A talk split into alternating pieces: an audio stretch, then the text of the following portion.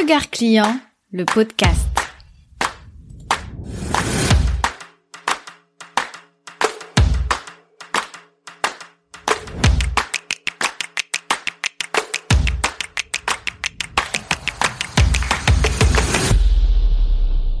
As-tu déjà contacté un service client et eu un doute? Un doute sur le caractère humain de la personne qui est en train de traiter ta demande. Je m'explique. Pendant un petit moment, tu t'es demandé, est-ce vraiment une personne qui est en train de me répondre Ou est-ce un robot Ou une intelligence artificielle ou je ne sais quoi? Personnellement, ça m'est déjà arrivé et je dois t'avouer que ça fait froid dans le dos. Hello, je m'appelle Jeannette. Je suis consultante et designer d'expérience client. Après 10 années à travailler dans une banque d'investissement avec une clientèle à distance, 15 années à faire du shopping en ligne car j'avais pas le temps de me déplacer en magasin, j'ai identifié ma zone de génie, un savant mélange entre esprit d'analyse et créativité, je me suis formée sur mes thématiques favorites et me voici aujourd'hui en train de mettre mon empathie au service de ton business. C'est parti pour l'épisode 12 de Regard Client, le podcast. J'oppose la standardisation à la personnalisation dans la gestion de ta clientèle. À ton avis, lequel est le mieux pour ton client? Avant de commencer, j'aimerais te prévenir que cet épisode va être court. Très court. Ce n'est pas un épisode comme les autres où je te donne des conseils ou des astuces en termes d'expérience client. Non, c'est un épisode où je t'invite à réfléchir sur tes pratiques business. Je vais te parler de standardisation et de personnalisation. Ensuite, à toi de voir ce qui se fait dans ton entreprise et de l'adapter si tu en as envie. Mais qu'est-ce que la standardisation? Qu'est-ce que la personnalisation? Je vais utiliser le Larousse pour te donner les définitions. La standardisation, c'est le fait de standardiser. Standardiser, c'est le fait de ramener un produit ou service à un modèle unique, une norme ou un petit nombre de modèles bien définis. La personnalisation, quant à elle, est une adaptation d'un produit ou d'un service à la personnalité de celui à qui il est destiné. Alors d'entrée de jeu, on comprend la différence. Là où la standardisation cherche à limiter les possibilités, la personnalisation va plutôt être dans l'augmentation des possibilités.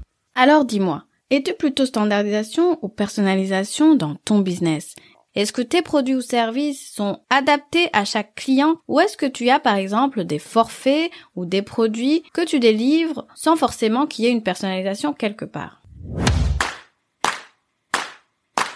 Il n'y a rien à faire, mais la standardisation permet de gagner du temps.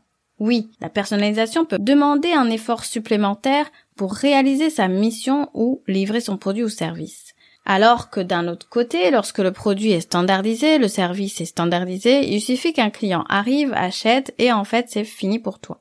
Mais qu'en est-il de la relation client Qu'en est-il de l'expérience client? Qu'est-ce qui va provoquer une expérience positive? Est-ce la standardisation ou la personnalisation? Alors déjà, je fais un petit disclaimer. Il faut savoir que dans la standardisation, il est possible d'utiliser des outils et d'automatiser de façon très personnalisée. Donc ça veut dire que dans ton business, tu peux te retrouver dans une configuration où tu as des aspects qui sont standardisés, des aspects qui sont standardisés mais quand même personnalisés grâce à l'automatisation et à certains outils, et tu peux avoir des aspects qui sont totalement personnalisés à 100%. Partant de là, voyons les pour et les contre en termes d'expérience client et surtout d'impact pour toi en tant que gestionnaire d'entreprise. Alors déjà, le premier point, il n'y a rien à faire, mais la standardisation permet de gagner du temps et d'être efficace. Oui, quand tu as des modèles prédéfinis euh, pour répondre à tes clients, quand tu as par exemple une suite d'emails qui est déjà programmée à chaque fois que quelqu'un achète un produit. Quand tu as par exemple un gestionnaire de récolte d'avis client, etc. Bref, tous ces petits détails qui sont automatisés te font gagner du temps. C'est clair, c'est net. Mais là où tu y perds, c'est que tu gagnes du temps et de l'efficacité, mais tu relâches ton contrôle. À la moindre petite exception qui va venir dans ce process, tu ne vas peut-être pas y prêter attention et cela va créer du doute et de la confusion pour ton client et générer des émotions négatives sur son parcours client. Je m'explique. Il m'arrive souvent de recevoir des demandes d'avis pour mes achats alors que je n'ai même pas reçu le produit. C'est-à-dire que le colis n'est pas encore arrivé chez moi pour une raison quelconque, mais en tout cas, tu seras d'accord avec moi. demander un avis à quelqu'un qui n'a pas reçu son produit ou service ou qui ne l'a pas encore utilisé, c'est un petit peu se couper l'herbe sous le pied. La probabilité pour que tu reçoives un avis va diminuer. Là où, si tu avais personnalisé la relation et que tu avais vu que dans ce cas exceptionnel, la personne n'a pas reçu son colis, donc tu vas retarder cette demande, forcément ça va éviter tout ça. Voilà mon premier souci avec la standardisation.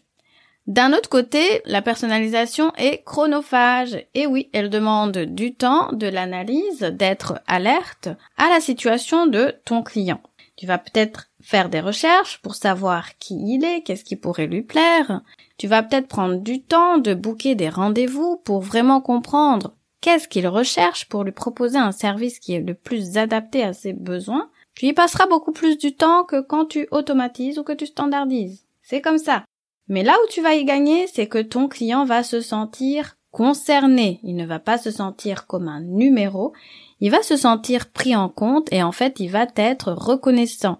Il aura beaucoup de plaisir à travailler avec toi parce qu'il sait que à chaque fois qu'il interagit avec toi, il va recevoir une réponse personnalisée. Et ça, ça n'a pas de prix. C'est quelque chose que je répète souvent sur ce podcast. Et pour ce qui est de la maîtrise et du contrôle de la relation avec ton client, Clairement, quand tu es dans la personnalisation, tu sais ce qui se passe, donc tu as la main mise sur les interactions avec ton client. S'il se passe quoi que ce soit de manière exceptionnelle, tu seras là pour le régler. Ou alors ton service client est là pour régler la demande de manière personnalisée. En plus, si tu interagis directement avec le client, ça va aussi rendre la communication très fluide et aussi avoir des réactions plus spontanées.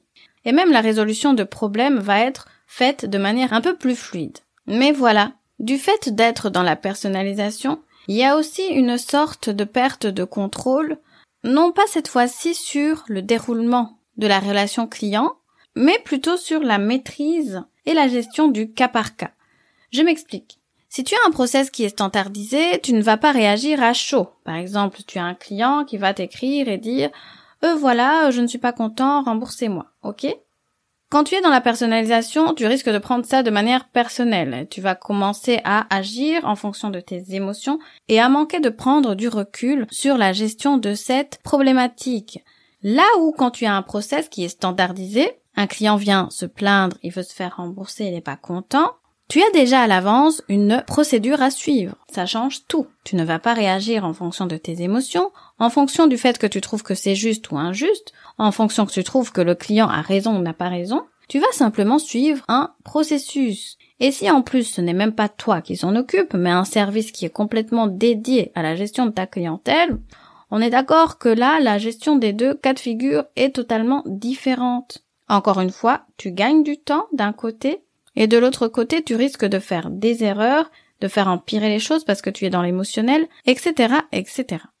La dernière différence que j'aimerais accentuer entre les deux, c'est le fait que si tu es dans la standardisation, tu vas un petit peu négliger la connaissance de ton client. Tu vas peut-être créer un avatar, avoir une idée de ton client idéal, celui qui achète, mais tu vas peut-être rester en surface. Là où quand tu es dans la personnalisation, en fait, tu connais ton client. Vu que tu dois personnaliser ton service ou que tu dois personnaliser la livraison de ton produit, tu sais qui est cette personne, qu'est-ce qu'elle achète, pourquoi elle achète ceci, pourquoi elle a fait telle demande. La connaissance de ton client est beaucoup plus précise et ça, ça n'a pas de prix. Donc, automatiser, c'est bien, standardiser, c'est bien, mais il ne faut pas oublier de personnaliser. En soi, tout dépend de ta vision d'entreprise. À quoi est-ce que tu donnes le plus d'importance, par exemple? Est-ce que tu préfères gagner du temps ou est-ce que tu préfères accorder de l'importance à ton client?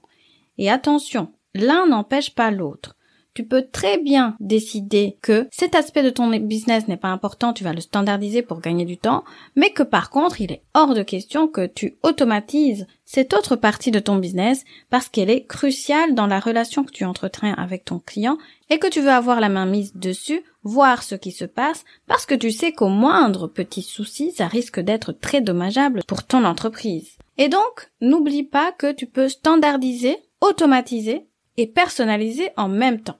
L'exemple très simple serait par exemple l'envoi de ta newsletter. L'outil que tu utilises pour envoyer ta newsletter te permet de personnaliser la relation que tu entretiens avec ton abonné de newsletter. Ok? Tu vas lui envoyer un email en disant bonjour Jeannette, etc., etc. Là, la personne va se sentir concernée et toi, tu auras gagné du temps parce que tu ne vas pas envoyer un email à 1000 personnes en cliquant sur envoyer à chaque fois. C'est à ce process, en fait, que je t'invite à te référer. Demande-toi comment je peux gagner du temps, comment je peux standardiser ce process, tout en personnalisant la relation que j'entretiens avec mon client pour lui faire vivre une expérience client agréable. C'est ça qui va créer le lien sur le long terme avec ton client et qui va te permettre d'augmenter tes ventes sur le long terme, mais aussi sur le court terme. Donc encore une fois, on revient au bénéfice de l'expérience client. Voilà, je te laisse là. C'était juste un épisode pour te faire réfléchir à ce que tu fais actuellement dans ton business et pour te sensibiliser sur le fait qu'automatiser c'est bien, mais il ne faut pas automatiser aveuglément. Si l'épisode t'a plu et que tu as envie que je creuse un peu plus sur cette thématique et que j'en fasse un épisode où je te donne beaucoup plus de conseils et d'astuces, n'hésite pas à m'écrire et à me le dire, ce sera avec plaisir. Allez, je te donne rendez-vous au prochain épisode. Tu as aimé ce podcast? Laisse-moi 5 petites étoiles pour me le dire. Tu m'aideras ainsi à le faire connaître. Et abonne-toi pour ne rien rater. Regard client, c'est le podcast qui t'invite à te mettre à la place de ton client pour développer ton business. Tu verras, tu seras gagnant à tous les coups. Besoin d'un coup de main pour optimiser ton parcours client et designer une expérience client? Wow? Je te donne rendez-vous dans la description, tu y trouveras toutes les infos nécessaires pour travailler avec moi. Ah, et restons en contact. Instagram, email, newsletter ou pigeon voyageur, l'important est de créer un lien durable entre toi et moi. Je te remercie de m'avoir écouté jusqu'ici. Je te dis à la prochaine. Ciao ciao